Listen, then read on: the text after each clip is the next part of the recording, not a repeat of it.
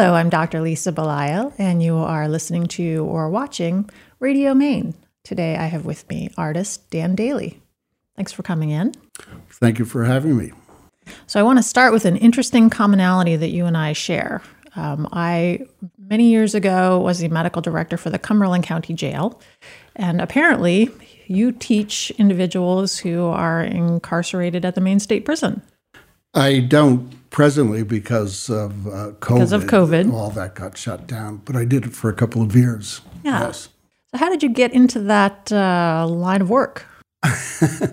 I did, I taught at the college level in Boston for a number of years, and I do private t- tutorials and things like that. And um, someone knew of my work. They had a, a little nonprofit, and uh, that was a community outreach in Rockland. And they thought, well, there's a whole community down the road that's isolated, and these people uh, can have access to college courses and stuff.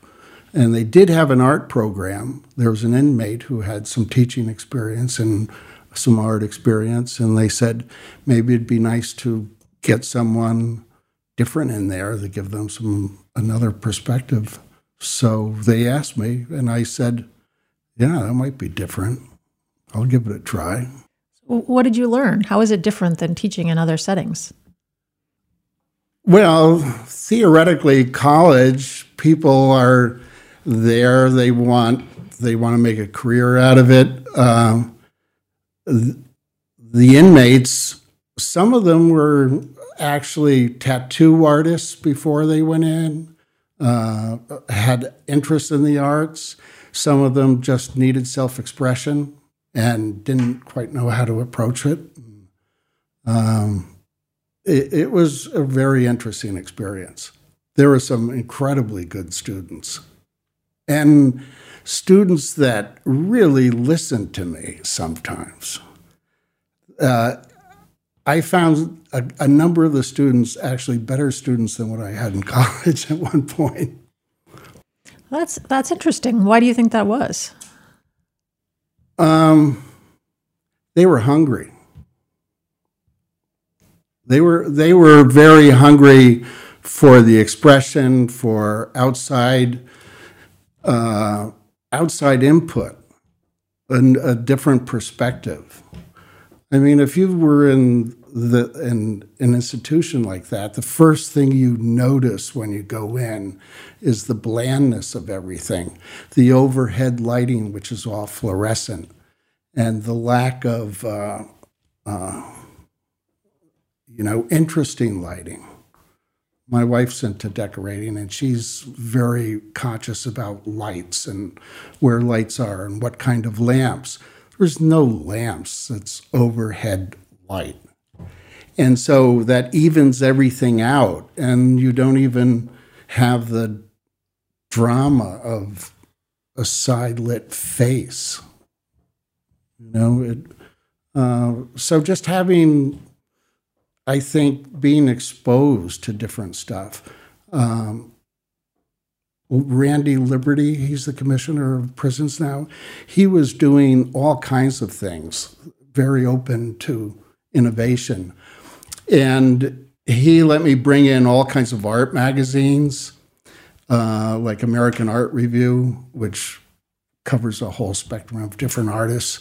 And that was like eye candy to these guys. I mean, it was like some of them had never been exposed to art history or anything like that. And so just seeing this range of stuff and and seeing someone that uh, I mean, a lot of these guys had preconceptions about what they should do.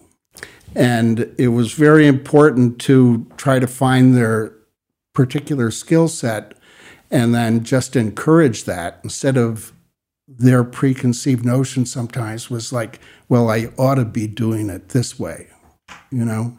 And and for them to see like an artist that worked just in a two-dimensional flat canvas kind of way and a non-representational way, but emphasis on color and texture and stuff, it was like a revelation for them in some ways. It was like, you know, if your strength isn't real good draftsmanship and drawing, but your strength is color and pattern and uh, something like that, go with it, you know. And it was, it, it was a lot of fun seeing the growth of some of those guys.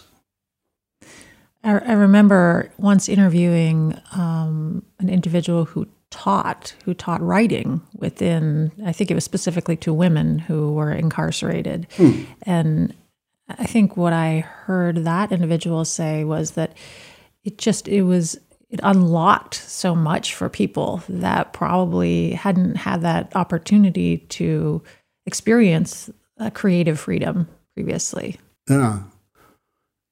Sometimes uh, some of those guys had never had the exposure to that sort of thing at all and and to find that there was some validity to a sincere expression was very revealing for them you know it, it caused for some really interesting and tense conversations.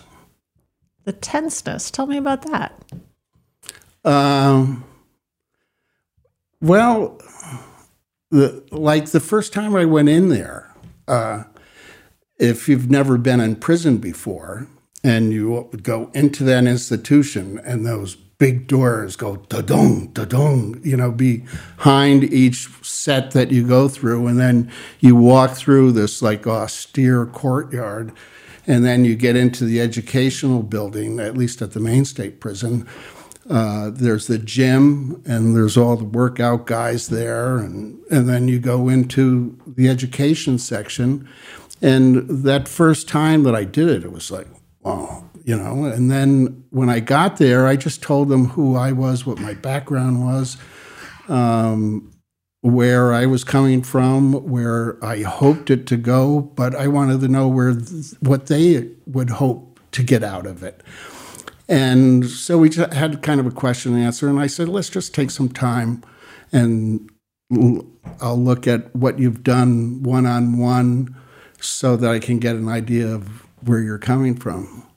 And uh, this one guy came up with this like 18 by 24 piece. He was all tattooed out, and he was 30, 40 years younger in shape. And he holds up this piece and it's a hand holding a knife and it says kill on it. But it's very interesting. There's all these collaged elements and stuff. It's an interesting piece. And he gets right in my face and says so what do you think of this and i said i like the intenseness of it and the impact but why do you use such a subdued palette and he said I knew it. I knew it. I should have.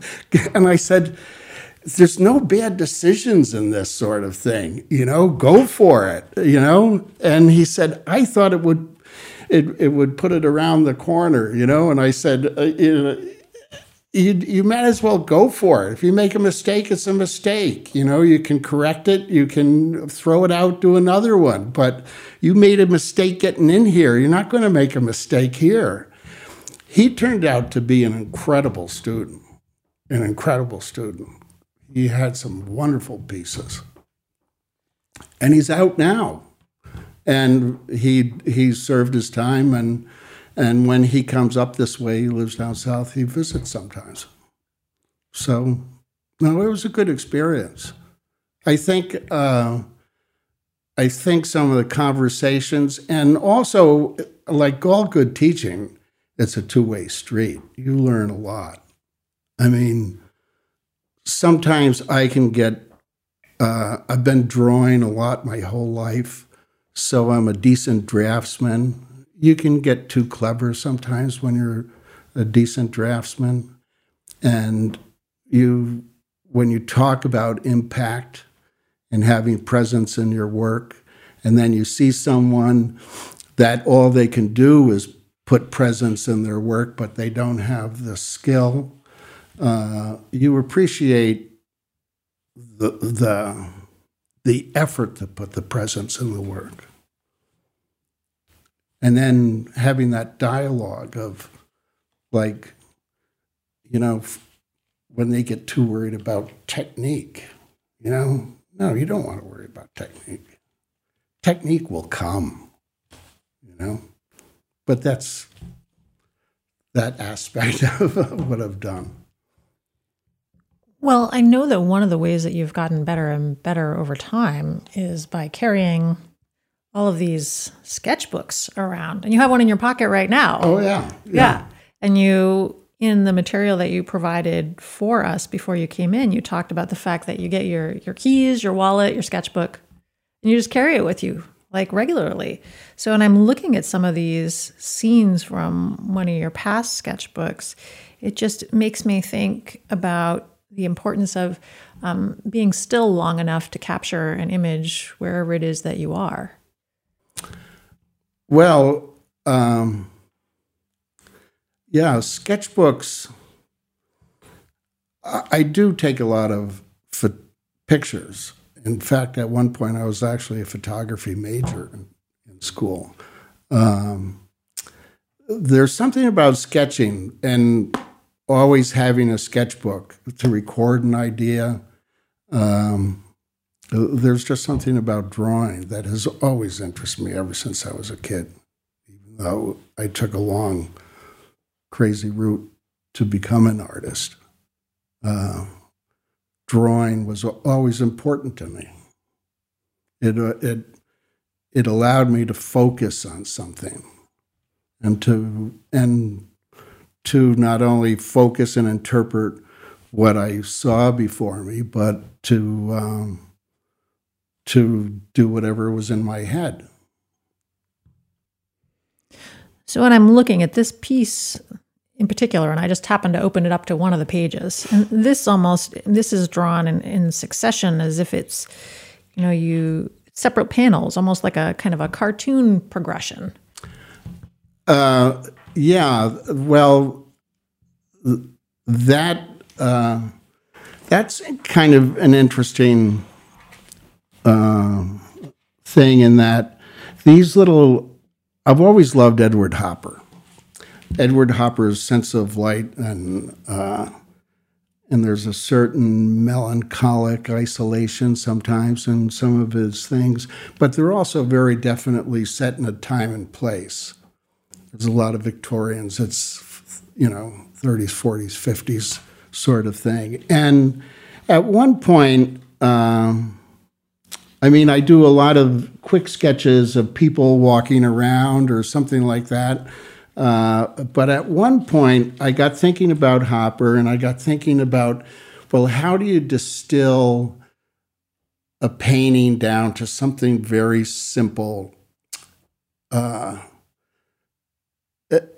at one point, I was an abstract artist. I didn't ever do representational stuff. And thinking about edge and shape and just general color and different things like that.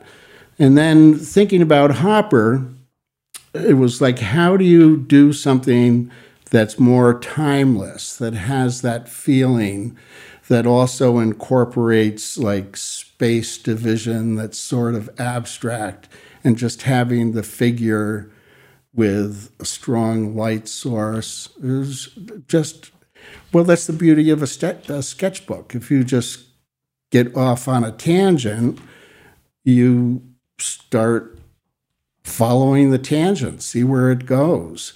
And so all these things aren't meant as like a storybook kind of thing, but they're all uh, basically to save space on the page and to think of individual paintings. And out of that actually has grown a whole series of paintings uh, that are still mostly small, um, of like of that nature and, and, entirely different from my landscape things or cityscape things and everything. It's it's good to jump around. And at this stage of the game, why not jump around? Well, that that's true. I mean, yeah. it, I think yeah. the idea that you're continually thinking, "Well, I'm not done yet. Oh. there, there might be something else. I can yeah. I can look at things in a different oh, way." Sure, sure, yeah. So when you're when we're looking at this piece behind us, first of all, what is this piece next to us called? Uh, it's uh, it's the island uh, that's opposite our camp. Okay. This is actually what I look at when I'm on the camp porch or the dock. Okay. All right. And I've done a number of drawings and a number of paintings. It's that island is uh, uh, sort of like what that mountain is to Cezanne. It just is, it, especially those two pines at the end. Uh, sometimes the painting is more shifted over towards just those two ponds. Uh, but it, that's an, it's just an endless changing scene, you know. So this these cloud uh, that day was just so incredible. It was like, look at the clouds, look at the reflections, and uh, it was originally actually a watercolor. Uh, and I did this nice little watercolor, and and I like the watercolor so much. Some watercolor's funny, you know. Sometimes it works, sometimes the magic works, sometimes it doesn't. And I like this little watercolor and uh, of of that exact image. And uh, someone that had been staying at the camp above us, uh, she saw it and she insisted on buying it. And I finally just sold it to her and I thought, I really kind of like that scene. And I had a picture of the watercolor. So I said, well, I'll just do a big oil, you know? And that's where that painting came from. It was the original, the original inspiration was just that little watercolor. It was a very fleeting kind of moment. I, as you're talking about this, I think about um, in the summertime when my family and I will go out to the Goslings on our boat off the coast. Um, and there is there's a kind of a series of interconnected kind of islands because low tide they certainly are connected. You can walk across them. But there are a couple of trees that every time i go there i look at those trees and, and it feels it almost becomes like um, a friend when I'm oh. out there looking at these trees. So when you describe not just this landmass, but this this intimacy, this familiarity with this this part of the landscape, it's almost as though it's become your friend. Oh, very much so. Uh, I've been involved in a lot of conservation stuff my whole life, and uh, I proudly say I'm a tree hugger. and uh, yeah, there's like uh, there's a hemlock on my walk from our house. I can walk down to Aldermere Farm and then go out to this overlook over this pond, and there's this humongous hemlock there. And every time I go by it, I touch it, say hello. well, you and I, I think, are possibly cut from the same cloth. Every time my my wonderful husband thinks uh, I'm I'm gonna cut down that tree because it's gonna do something different for our landscape. I say, but you can't cut down the tree. It's a tree. It, it, you know, little birds live in it, and squirrels, and and it has its own personality. And and I think there is that connection that some of us develop with these trees that and other you know bits of nature that are around for many years. Yeah, sure. And doesn't that doesn't that lead to this idea that conservation is important that we're all part of this ecosystem versus being separate from? Well, obviously, you know, we use wood. We uh, yeah, this this table is not wood. It's, some sort of not natural piece. But yeah. to but to your point, yes, we yes, do use it for we things. We do do it, but I think we need to do these things thoughtfully, and to what extent and preserve like pockets of realness. Uh, but that's a whole other subject that we could get very tangential about. Well, and to your point, I mean, obviously you can't keep all the trees. You know, yeah. if we kept all the trees, then that would be problematic in its own way. But I like the way that you've put it. That that's there's a thoughtfulness that needs to take place around it. Yes, yes, and there's there's too much thoughtlessness I think, in the way people approach some of those things. Well, I guess that's the good thing about having people around us that we all balance one another, hopefully. If there are some people who think uh, removing a tree would be good because it would create negative space, and then there are some people who are saying never remove any trees, then maybe there's some way of coming to a middle ground that makes sense for everybody. Yeah. Yeah. Which that kind of dialogue ought to probably be extended into politics too, of having dialogue. I, I completely agree. oh, it's a, I, I think that is probably what I worry about the most is, you know, when I see patients as a doctor and I hear the different people's um, opinions and I allow them to have their voice, um, I just I think there's so much more mutual respect that's generated on a one-on-one basis.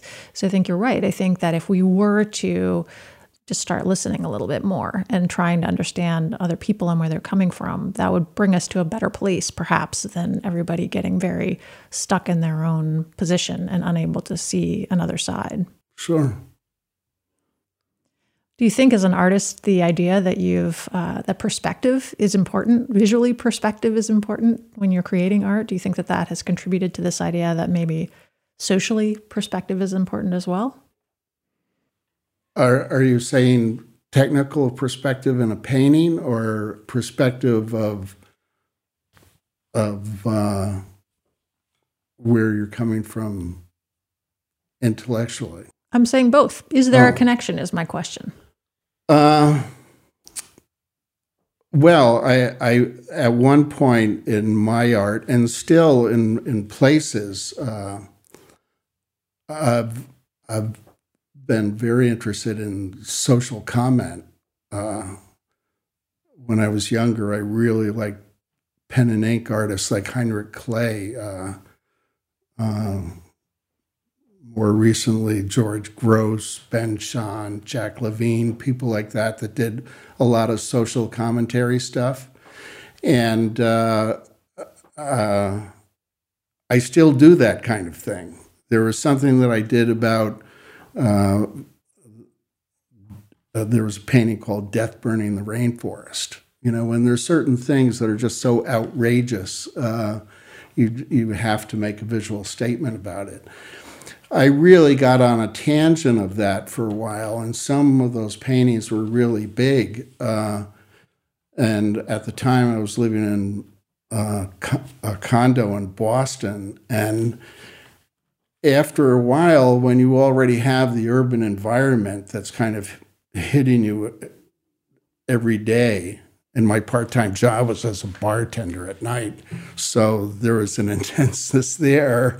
And then when all you're doing is intense stuff uh, it becomes kind of disquieting you know when it's hanging there and it's all around you all the time. So some of that stuff would actually have to turn against the wall and then it and at it was around that time that I started getting more back into landscape painting. And it's like, well, if it wasn't going to sell, and a lot of that stuff doesn't sell because who really wants to be looking at intense paintings all the time, except people that, well, it, it, it depends, you know, but if it's not going to sell, it's a whole lot easier to paint places that you love, you know, like camp scenes or or fishing scenes or things like that. And it's like, oh yeah, I, look at there's the island. Look at the light there. You know.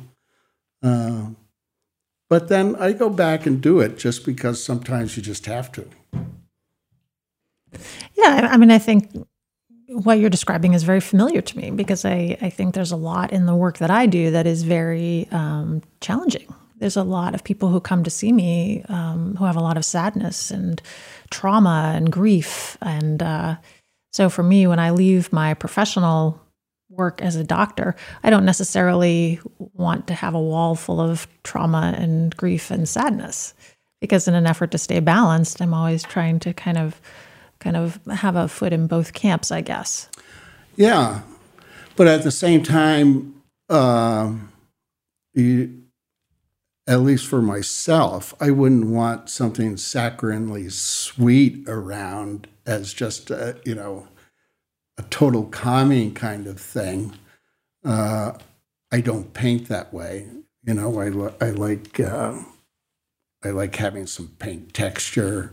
If I do a landscape of Maine, I want something in the paint quality to reflect the ruggedness of of of time and place. Yeah, to, to be clear, I, I do not have like, you know, cotton can- candy pink walls or anything that is uh, soporific that, you know, but um, I, I think for me, when I look at this piece that you've created, um, there is something that just brings me back to a place of stillness and kind of a sense of more of the infinite, I guess, which is useful. I think sometimes when you get when your life becomes very micro at times. Sure. And when I look at some of these pieces that um, you brought today, for example, this this piece that has two camp chairs in it, and it brings me back to my my grandparents' camp on Little Sebago from many many years ago. Um, but I suspect you have a different story about how this piece came to be.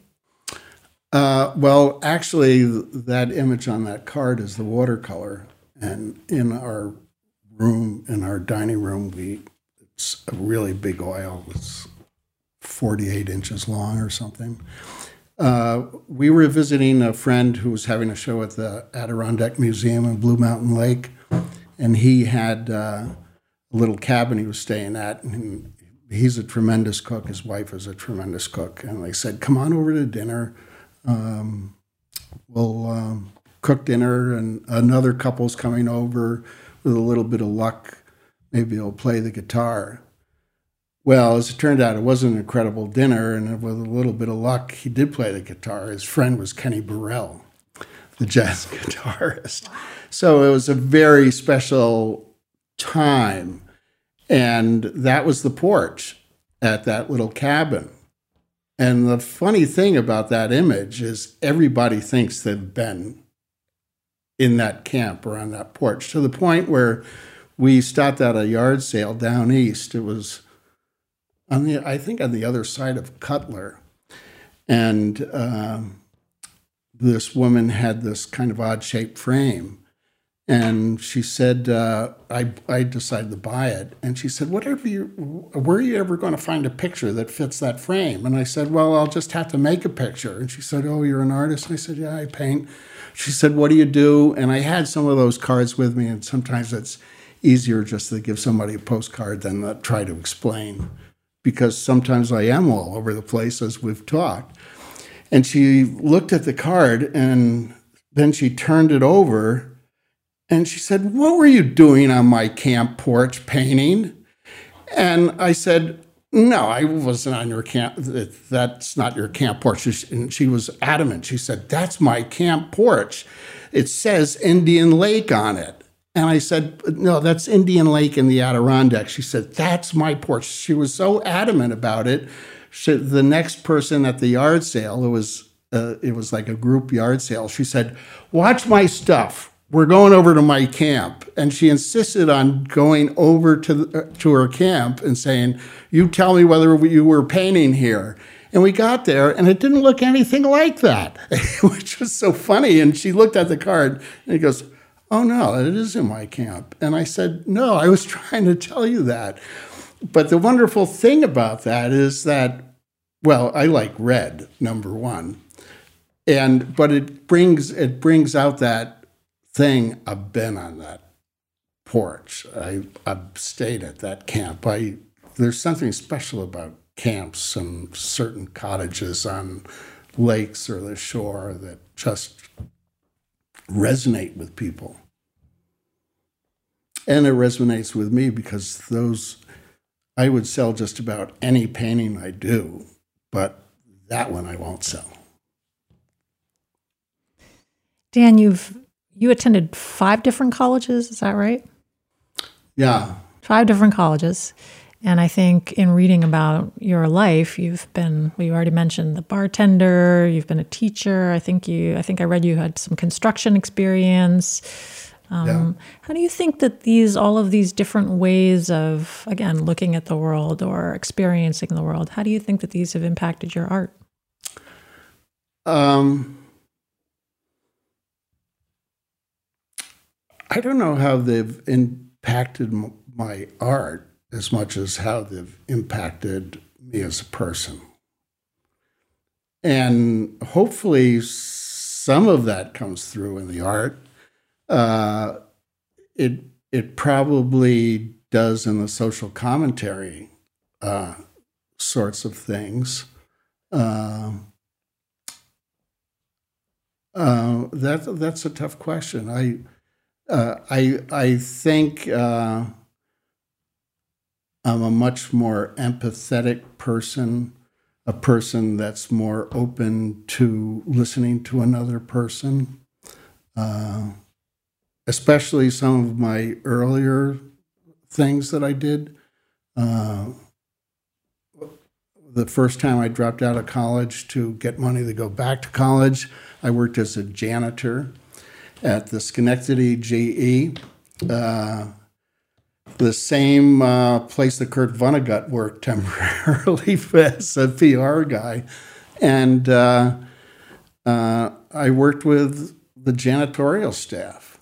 And um, and took all my breaks with people. And and that was and for a long time it was almost uh, almost a year six o'clock at night until six in the morning. And uh, it was very interesting working with people with whom I would have never had an association with otherwise and became great friends and uh, and when I left uh, to go to college, it was almost like uh, like the first son of uh, a family going away to school. Like they, I could feel that they had something invested in it. You know, it was it was good stuff. Well, I've enjoyed our conversation today. I think I've I've uh, it's always interesting for me to meet people whose art I've been seeing for a while, but I don't know the person. So whenever I make that kind of uh, connection between the person and what they've created, I think it, for me at least, it becomes a very important part of the way that I experience art. So thank you for for doing that with me today. Well, thank you for having me here today. I encourage you to go to the Portland Art Gallery website or maybe the Portland Art Gallery in person. Uh, certainly, if you are interested, there are openings on a monthly basis, and maybe Dan Daly will be there, and you can meet him uh, to see what he's like as a person as you're experiencing his art the way that I have been today. And uh, this is Dr. Lisa Belisle. You've been listening to or watching Radio Maine. Thanks so much for coming in today. Thank you.